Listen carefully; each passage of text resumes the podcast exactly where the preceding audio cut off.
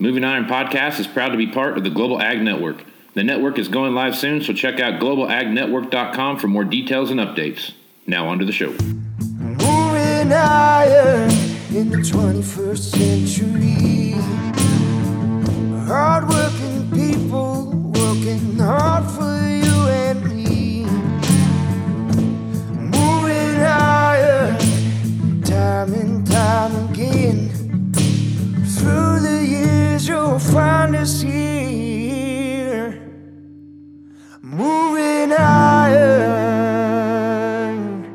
Good evening and welcome to Moving Iron Podcast Market Rundown with Chip Nellinger. We're now part of the Global Ag Network. So, Chip, we uh, saw some activity this week with the China purchasing of stuff. Uh, they bought some soybeans. Uh, first time in a long time they've done that. Um, I mean, I guess directly anyway that they bought that. Um, wasn't as much as people were thinking, so there wasn't as much of a bang uh, as they were hoping for in the market. So, what's your reaction to all that, and where do you see things going? Yeah, that uh, that action uh, kind of confused a lot of people. It was just a classic buy the rumor, sell the fact. Um, you know, China, we finally got the confirmation they bought beans. Ended up being uh, roughly 2.6, 2.7 million metric tons is what it looked like um, for the week. So that was far under what was talked about. Five to eight million tons was kind of what was talked about. So it was a little bit of a disappointing reaction. The market sold off uh, pretty hard on Thursday on confirmation of that. Um, we had had a nice run up into that. It was pretty well uh, publicized that uh, that meeting in Argentina went well and that China was going to buy uh, U.S. ag products. Um, here's the deal, though: we don't know if they're done. Um, we had a tweet Friday from uh, President Trump that uh, things are going well. China wants a deal. They're going to buy massive amount. Paraphrasing here. It's not a direct quote, but big amounts of U.S. ag products. the market's heard that story before, and uh, it, it didn't pan out. So it's a little reluctant to uh, buy into that until they know more. Uh, and then Thursday, Friday, you started getting a little more uh, of a uh, consensus in the in the commercial grain channels and export channels uh, that China was also going to buy U.S. wheat and corn. Um, we have not seen confirmation of that yet. So, um, you know, wait and see. So we just kind of slopped sideways here. Beans uh, actually uh, went lower on the week. Um, didn't close all that well, but they're still, you know, very respectable within a, a, a big uh, uptrend channel here. So um, no damage really yet, although you don't want to see them follow through this week to the downside. Corn actually closed fairly well in the upper end of the range, um, one of the highest closes we've had in five months. Wheat had a nice little breakout to the upside. Um, pretty good export sales in wheat, in wheat this week. So we've had a lot of things going. Mostly, uh, most of the news has been around this China issue are they done buying? Are they going to buy more? Are they just starting? Are they going to buy more, including, you know, corn, wheat, pork? Um, just we got to wait and see on that. So this coming week will be, um, I'd say by the end of the week, pretty slow. Um, you know, starting to get into that holiday mode here by the end of the week. Uh, the market, I think, is hopeful of additional confirmation of some Chinese purchases, and obviously additional, just you know, super hungry for additional news as it relates to this this trade issue. Uh, very quietly, we've seen the funds start liquidating their short positions, their their net long corn. Um, I don't know the exact amount, 50,000 contracts. Uh, they're still short beans, they're still short wheat, but less so than they have been the last couple of weeks. So they're starting to, to uh, get into buy mode to exit those short positions that they've got left in beans and wheat.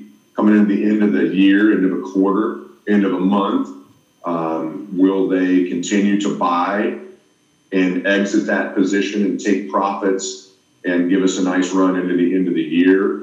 Um, or are we just going to kind of limp sideways here? So uh, a lot is yet to be determined in the last uh, couple weeks of the uh, trading year here. And then you got the holidays thrown in there, which means lighter volume. Typically, you don't do much, but now with the potential for news regarding China, on a daily and hourly basis, um, that light volume can actually uh, create bigger moves than expected uh, because smaller amounts of volume, whether that's uh, piling on the buy or the sell side, can move the market further when there's less volume because it's holiday. So things could get real interesting here the next couple of weeks, depending on the news flow. Okay. So a couple news stories I want to touch on with you here from this part of the week. There was a, a story out by Bloomberg, I believe, having to do with uh, the amount of of hogs they were going to start culling over in uh, China, having to do with the uh, the African swine flu deal that's going on over there. Um, basically, anything 500 head or below was going to be uh, exterminated, and then the uh, the uh, producers over there are going to be reimbursed for that. I don't remember the exact number for that, but there was a report that they were going to start heavily exporting or importing U.S. Uh, hogs into into China. Have you, you seen anything materialize out of that, or have you heard anything about that? Well, I haven't heard a whole lot. I think that's been one of the supportive factors in the hog market for uh, you know a couple months now. We're well off the lows. Uh, we're not going straight up. We've got a lot of bullishness built in here, and the market actually has put a little correction in, kind of rallied back towards the end of the week. Um, so that obviously is front and center in the hog market, and it's going to continue to be so. We've, um, especially these summer months, these deferred contracts, we've built a lot of premium in there uh, in anticipation of this. It's definitely an ongoing um, story that uh, is kind of dynamic, and you hear more and more about it every day. So, uh, if we get some final confirmation that's going to be the case, and it, I mean, it sounds like that um, that is the case. It's still hard to put your finger on exactly how many hogs that is, but um, I do think that um, that's going to continue to be supported. Does it mean we go straight up? Probably not. If we can combine that with some additional Chinese purchases of pork, that could really spark us. But we're going to need some things to go right, and we're going to need some announcements and confirmation of, of Chinese purchases here. But in itself, that story it continues to be supported. But you have to understand also that that's been part of the reason we've rallied. I don't know what it is for the lows, 20 bucks or more um, off the lows here three months ago uh, is this uh, swine flu issue. And this continues to be ongoing, and it doesn't sound like they've got a real good handle on it. And that um, is part of the, the fix, um, I think, uh, that they hope, anyway, uh, is the start of a fix there to get that under control. So it's very supportive. But with that being said, there is some of that that's already built into prices, particularly the deferred contracts. But uh, it is something that could continue to spark us uh, and continue to, to rally this market um, going forward. So it's a, it's a, good thing for U.S. hog producers if they're going to uh, need to rebuild. It, it's kind of the opposite for soybean and meal demand. If they're going to be, you know, destroying animals there because of these health issues, so it's a double-edged sword there. But it's it's certainly um, supportive for our hog market uh, and demand going forward. You would expect until they get built back up on numbers um, and it could kind of dovetail nicely with um, this trade agreement and maybe have them in for uh, big amounts of, uh, of U.S. pork products as well. Right. So the other thing that I want to talk about, and you hit on a little bit earlier when we first got started, was um, so the corn and and beans and wheat even were, were even thrown out on the table.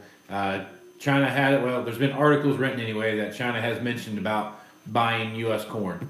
Um, what what would be what would be the net effect of and it all obviously revolves around the amount they buy, but is the market going to go crazy if they show up and buy 100 metric tons of corn? Or I mean, I mean, what, what's your what's your thoughts there? Yeah, the original amount kicked around was three million tons. Um, that's way more than they bought for several years. Right. But in the big picture, that's roughly 100 million bushels or a little right. more. That's not a big deal. If it's a one and done, you know, three million tons, we told you we're going to buy some U.S. products. There's there's 100 million bushels of corn, and that's it. Um, probably not a big deal. I mean, it certainly helps, but probably not a big deal. If that's 3 million tons and they're going to do 30 million tons over the next 12 months, you know, that's the difference between uh, a 10 cent rally and a 50 cent rally or more. So we just don't know. It's such an unknown. Um, you can make an argument, though, we've talked about this on um, podcasts before. You can make an argument, and they're very out in the open with their plans, right? They want to go to a 15% ethanol blend, uh, I think by 2020. Is it 2020 or 2022? It's, it's, I think it's 2020, actually. So they're in the process of ramping up um, their ethanol over there. There's no way that they can supply the the, the stock, the the grains, whether that's sorghum or corn or whatever that is, to um, supply that big of a buildup in in ethanol. So you can really make an argument that beans, and they want to feed more DDGs, right? Supposedly we've got the best and brightest uh, feed people and nutritionists from the United States over there showing them how to modernize their um, hog feeding uh, for the most optimum gains.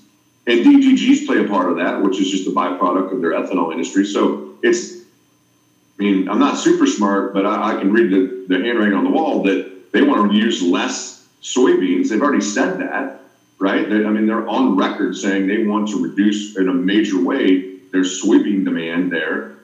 Um, why wouldn't uh, they want to increase the DDG side?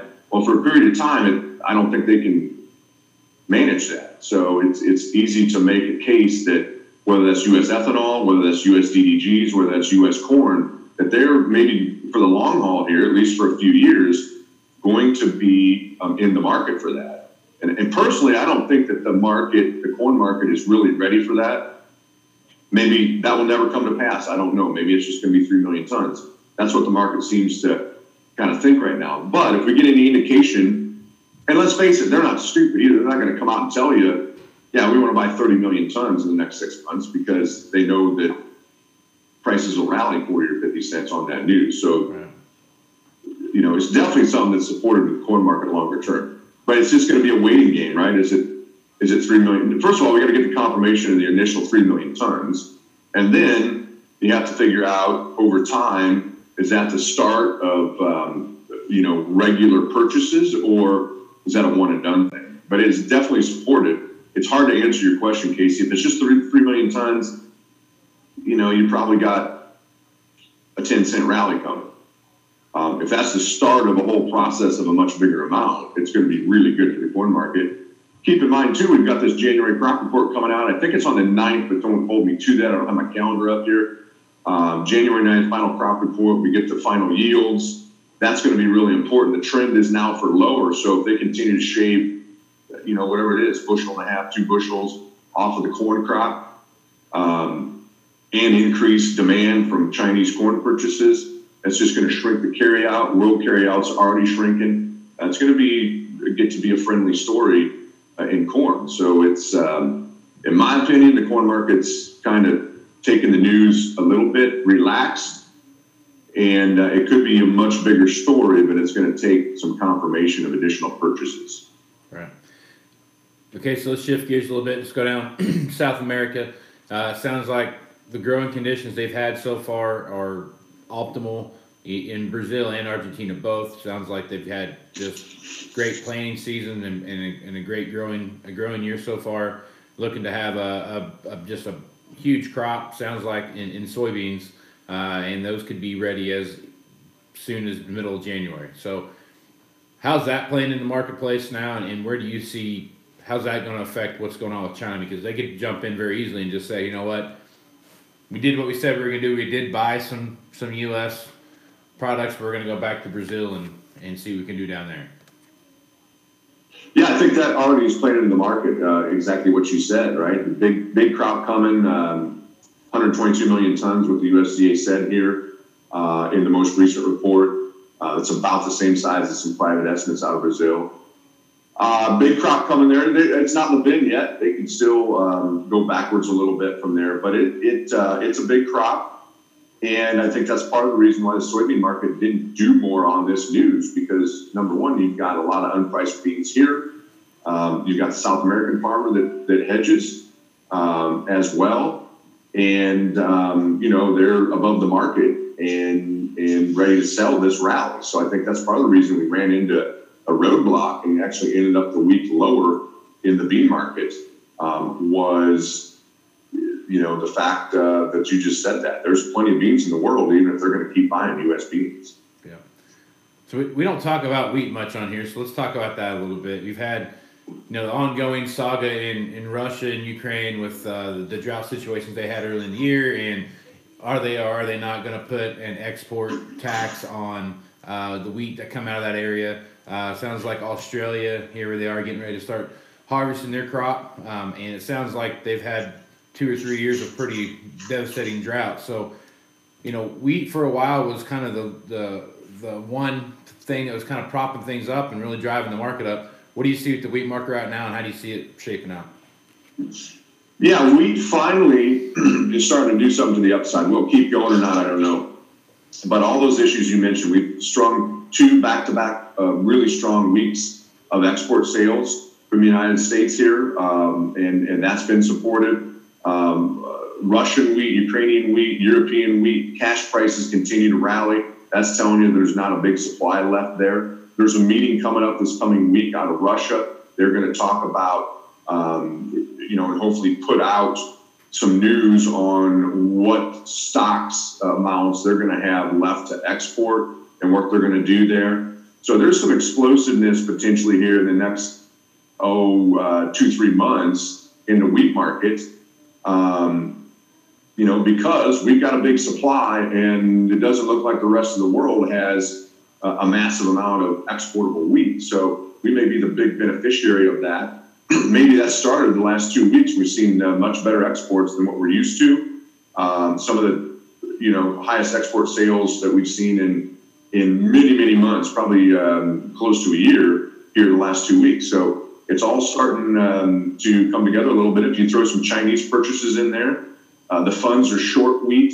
That could give us a nice little rally in the wheat market here and give producers maybe a, a chance, um, you know, sometime in the first quarter to get some uh, uh, some better hedges in place. Keep in mind also, we're going to have, uh, along with that final January crop report, the final U.S. wheat plantings number. That could be pretty pretty volatile because uh, we got super wet and cold and snowy there at um, and delayed planting. So we you know have a lot of discrepancies on exactly how much wheat was planted here uh, this fall, and so that could be an explosive um, report as well. Uh, there in uh, the first uh, 10 days of January on that USDA final wheat acreage number. Right. Okay, so that was my next question. So going into uh, you know the fall, there's all the issues that came up with the, the wheat planting cycle, and, and I was down in Kansas over the weekend here, and we went. I was down south around Winfield, Udall area, uh, south of Wichita there, and there was more cotton down there than I'd ever seen ever in my life. I mean, there was cotton everywhere where there was normally either corn or soybeans or wheat or something like that. There was just corn everywhere or cotton every place. If the um, the wheat areas that they were going to plant back, what do you think the big winner is going to be there uh, to replace those those acres? Yeah, I think that's a debate that's going to be uh, fought out here um, until April or May. um, so typically, historically, once you get the January crop report out of the way, then the market starts looking ahead and debating acreage. So that wheat acreage number will be a big part of that. And uh, and I don't know. I, I think that's remains to be seen. There's a wide variance of opinions on um, number one, how many corn acres are going to be. Number two, uh, if the, those wheat acres did get planted, what will they go to? Cotton's in the mix, um, beans, corn. I don't know. That's a great question. I think the market has yet to fight that out and it probably won't start fighting that out until we get that January crop report out of the way and that wheat acreage number, and then you kind of know where the playing field is and how many acres could could swing. Um, but I think that's a great question that the market has yet to fight out and will uh, probably in the January, February, March timeframe. Right on. All right, so let's bounce over to the protein complex, and it looks like uh, you know cattle have been not they've been just kind of steady. They haven't really been doing a whole lot. They've been just kind of there. So what's your feeling for that, and, and where do you see? I mean, there's even been talk about the Chinese buying some beef a little bit, and you've seen that kind of pop up here and there. Um, what what are you hearing about that, and where do you see the, the cattle market headed this week? Yeah, you don't hear much about that. That may be more of a hope than anything uh, at this point. You haven't really heard a whole lot, um, you know, as much as you have about corn, beans, wheat, pork. Um, I think maybe it's a hope that U.S. beef could be included in that. The cash markets have been pretty firm the last couple of weeks. Um, you know, we've seen some nice buying, but we just can't get over that hump, right? So, um, we're, we're lacking that spark, and that could be weather, that could be Chinese purchases, it could be cash market related. Um, we could definitely still see uh, three or four, maybe five dollars of upside in these uh, cattle prices, but um, it's just kind of quiet. You know, the funds I think are long. You're coming in the end of the year, unless you can see a little bit of a friendly spark. Uh, maybe this market. Uh, my fear is that we maybe set back a little bit, not a lot, uh, but maybe set back just a little bit into the end of the year without a bullish spark, and that could come. It could be weather. It could be, you know, maybe it's it's some China news. Um, maybe it's just cash market uh, explodes higher here. You, you, just don't know. But the, I mean, the market. You have to listen to the market. The market is uh, up near the highs the last several weeks, and uh, that's telling me something. That um, right now the path of least resistance has been um, for higher. Every break gets bought, and uh, the market's just slowly grinding higher. So that's a good uh, maybe a, a, the good makings uh, of, uh, of a potential nice year end uh, rally, especially if you get a little bit of friendly news in the equation. All right, Chip. Well, looks like we've kind of covered everything here. Kind of looked back on the week and saw what we're going to kind of look forward to the rest of the week. So, folks have a plan that they want to work on with you, or they have a plan that they just want you to review. How would they do that? Yeah, best way is just uh, call us at our office, 309 550 7213. Uh, we would love to chat with you and uh, you know, see what you're doing currently and uh, give you some advice on uh, how you might be able to uh, improve that and execute better. Uh, lots of volatility coming. That's a good thing, but it's easy to get handcuffed with that volatility. So uh, you got to have a plan. Right on. All right, Chip. Well, I'm Casey Seymour with Moving Iron Podcast, now part of the Global Ag Network. Till Tuesday, Chip. We'll talk to you then on Tuesday morning. Okay. Have a good start to the week. All right, you too, man. Thank you. Well, that's going to do it for this edition of the Moving Iron Podcast. Remember, if you want to continue any of these conversations, you can hit me up on Facebook, Twitter, or Instagram at Moving Iron LLC. You can also send me an email at Moving Iron Podcast at movingironpodcast.com. You can also visit the Moving Iron Podcast YouTube channel. Here you can find Morning Market Roundup with Chip Nellinger and Angie Setzer, also Tax Moves with Glenn Birnbaum. Moving Iron Podcast is proud to be part of the Global Ag Network. The network is going live soon, so check out globalagnetwork.com for more details and updates. You'll be able to hear Dryline Farmer Podcast, Girls Talk Ag, the Topsoil Podcast, Ag News Daily, Working Cows, Heifer Please, Throwback Iron, and Ask Agnes. Please visit MovingIronLLC.com. Here you can find information, details, and updates for the 2019 Moving Iron Summit in Nashville, Tennessee. If you'd like to support the podcast, you can leave a review and subscribe at your favorite podcasting platform. And you can find this podcast on iTunes, Google Play, Stitcher Radio, TuneIn Radio, and SoundCloud. So until next time, let's go move some iron. This is Casey Seymour.